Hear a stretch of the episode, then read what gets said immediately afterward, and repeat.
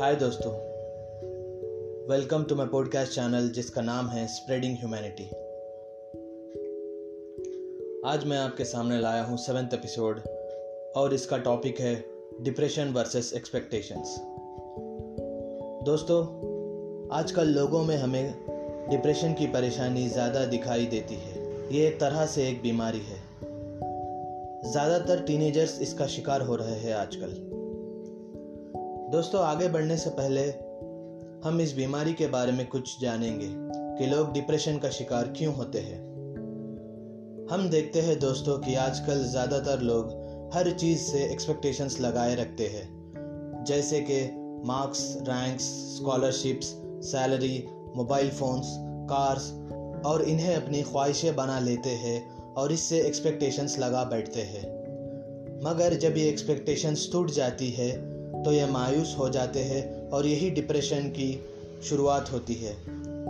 मेरा मतलब है कि मायूसी ही डिप्रेशन की शुरुआत होती है। ज़्यादातर स्टूडेंट्स में हम देखते हैं कि वो अपने मार्क्स से रैंक से स्कॉलरशिप्स के लिए काफ़ी उम्मीदें लगाए बैठते हैं। और जब वो उन्हें, उनके गोल्स को, उनके अचीवमेंट्स को फुलफ़िल नहीं कर पाते तो वह एकदम मायूस हो जाते हैं और यही डिप्रेशन की शुरुआत होती है। ये लोग ये नहीं जानते और नहीं समझते हैं कि जितना हम किसी चीज़ के लिए हार्ड वर्क मेहनत करते हैं, हमें उसका उतना ही फल मिलता है। और ऊपर वाला भी उसी के मुताबिक उस चीज़ को हमें देता है। जब एक बच्चा स्कूल में किसी भी क्लास में पढ़ रहा होता है तो वहीं से माँ बाप के एक्सपेक्टेशंस उस बच्चे से शुरू हो जाते हैं और वो अपने बच्चों से उम्मीद लगाए बैठते हैं ज़्यादा मार्क्स और टॉप रैंक के लिए। फिर जब वो बच्चा अगर टॉप रैंक नहीं ला पाता या फिर पढ़ाई में थोड़ा वीक होता है तो फिर माँ बाप की एक्सपेक्टेशंस उम्मीदें टूट जाती है और उसे वो बुरा भला कह देते हैं और कभी उसके दोस्तों से या रिश्तेदारों से कंपेयर करते हैं और कहते हैं कि, फलाने ने इतना रैंक लाया, फलाने ने स्कॉलरशिप हासिल कर ली और वह बच्चा नाउम्मीद होकर मायूस हो जाता है। और दोस्तों, हम देखते हैं कि बच्चे अगर कोई चीज़ के लिए ज़िद करते हैं तो माँ बाप बिना सोचे समझे उन्हें वो चीज़ ला कर देते हैं। वो सोचते हैं कि इससे बच्चा खुश रहेगा और अच्छा पढ़ लिख कर हमारी उम्मीदें पूरी करेगा। लेकिन माँ बाप ये नहीं समझते कि कोई भी चीज़ अगर बिना मांगे आप अपने बच्चों को दे रहे हैं तो वो उस चीज़ की कदर नहीं करेगा। इसलिए माँ बाप को चाहिए कि अपने बच्चों को पहले वैल्यू फॉर मनी सिखाए, ताकि वो बड़े होकर हर चीज़ की कदर करे और हर चीज़ का सही इस्तेमाल करे। और फिर दोस्तों, जब वो बच्चा इस दुनिया में क़दम रखता है अपना करियर बनाने के लिए तो वो दुनिया को उसी नज़र से देखता है जैसे उसके माँ बाप ने उसको पाला था। मगर ये दुनिया इतनी टफ है कि हमें ना जाने कई चीज़ों की कुर्बानी देना पड़ता है।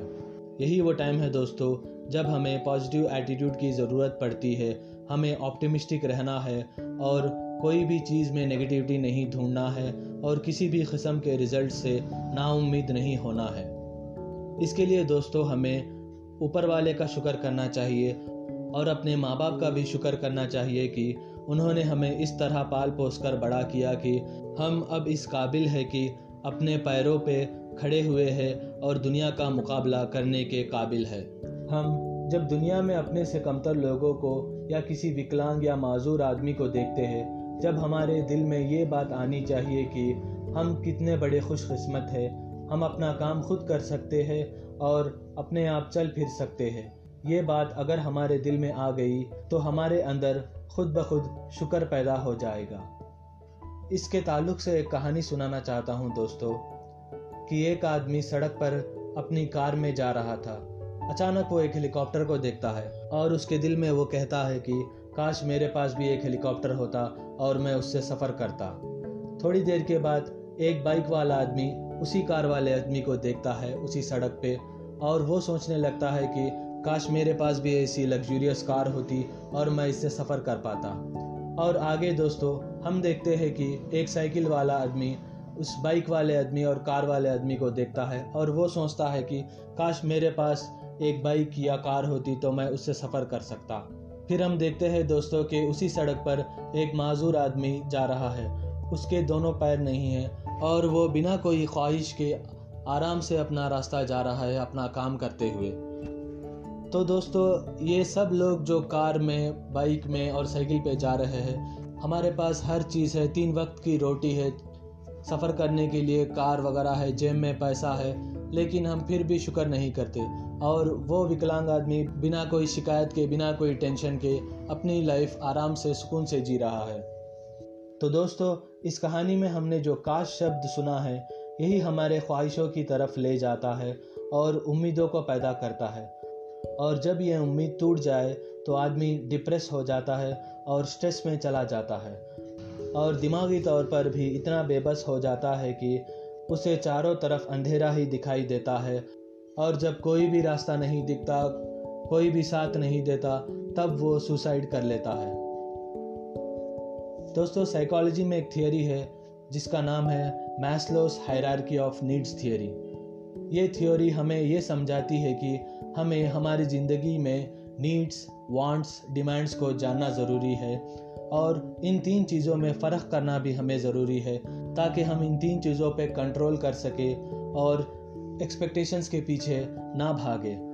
ये एक्सपेक्टेशंस जैसा ही बढ़ती रहेगी तो हम अपने आप को प्रेशर में डालेंगे, ज़्यादा कमाने की ओर भागेंगे और इससे टेंशन बढ़ जाएगा डिप्रेशन बढ़ जाएगा स्ट्रेस बढ़ जाएगा।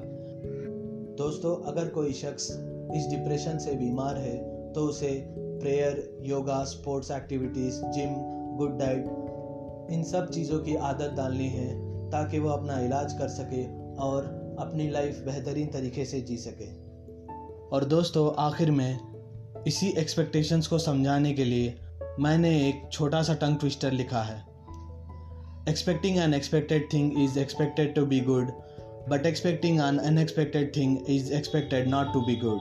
So don't expect anything, accept everything. Thank you for listening, दोस्तों.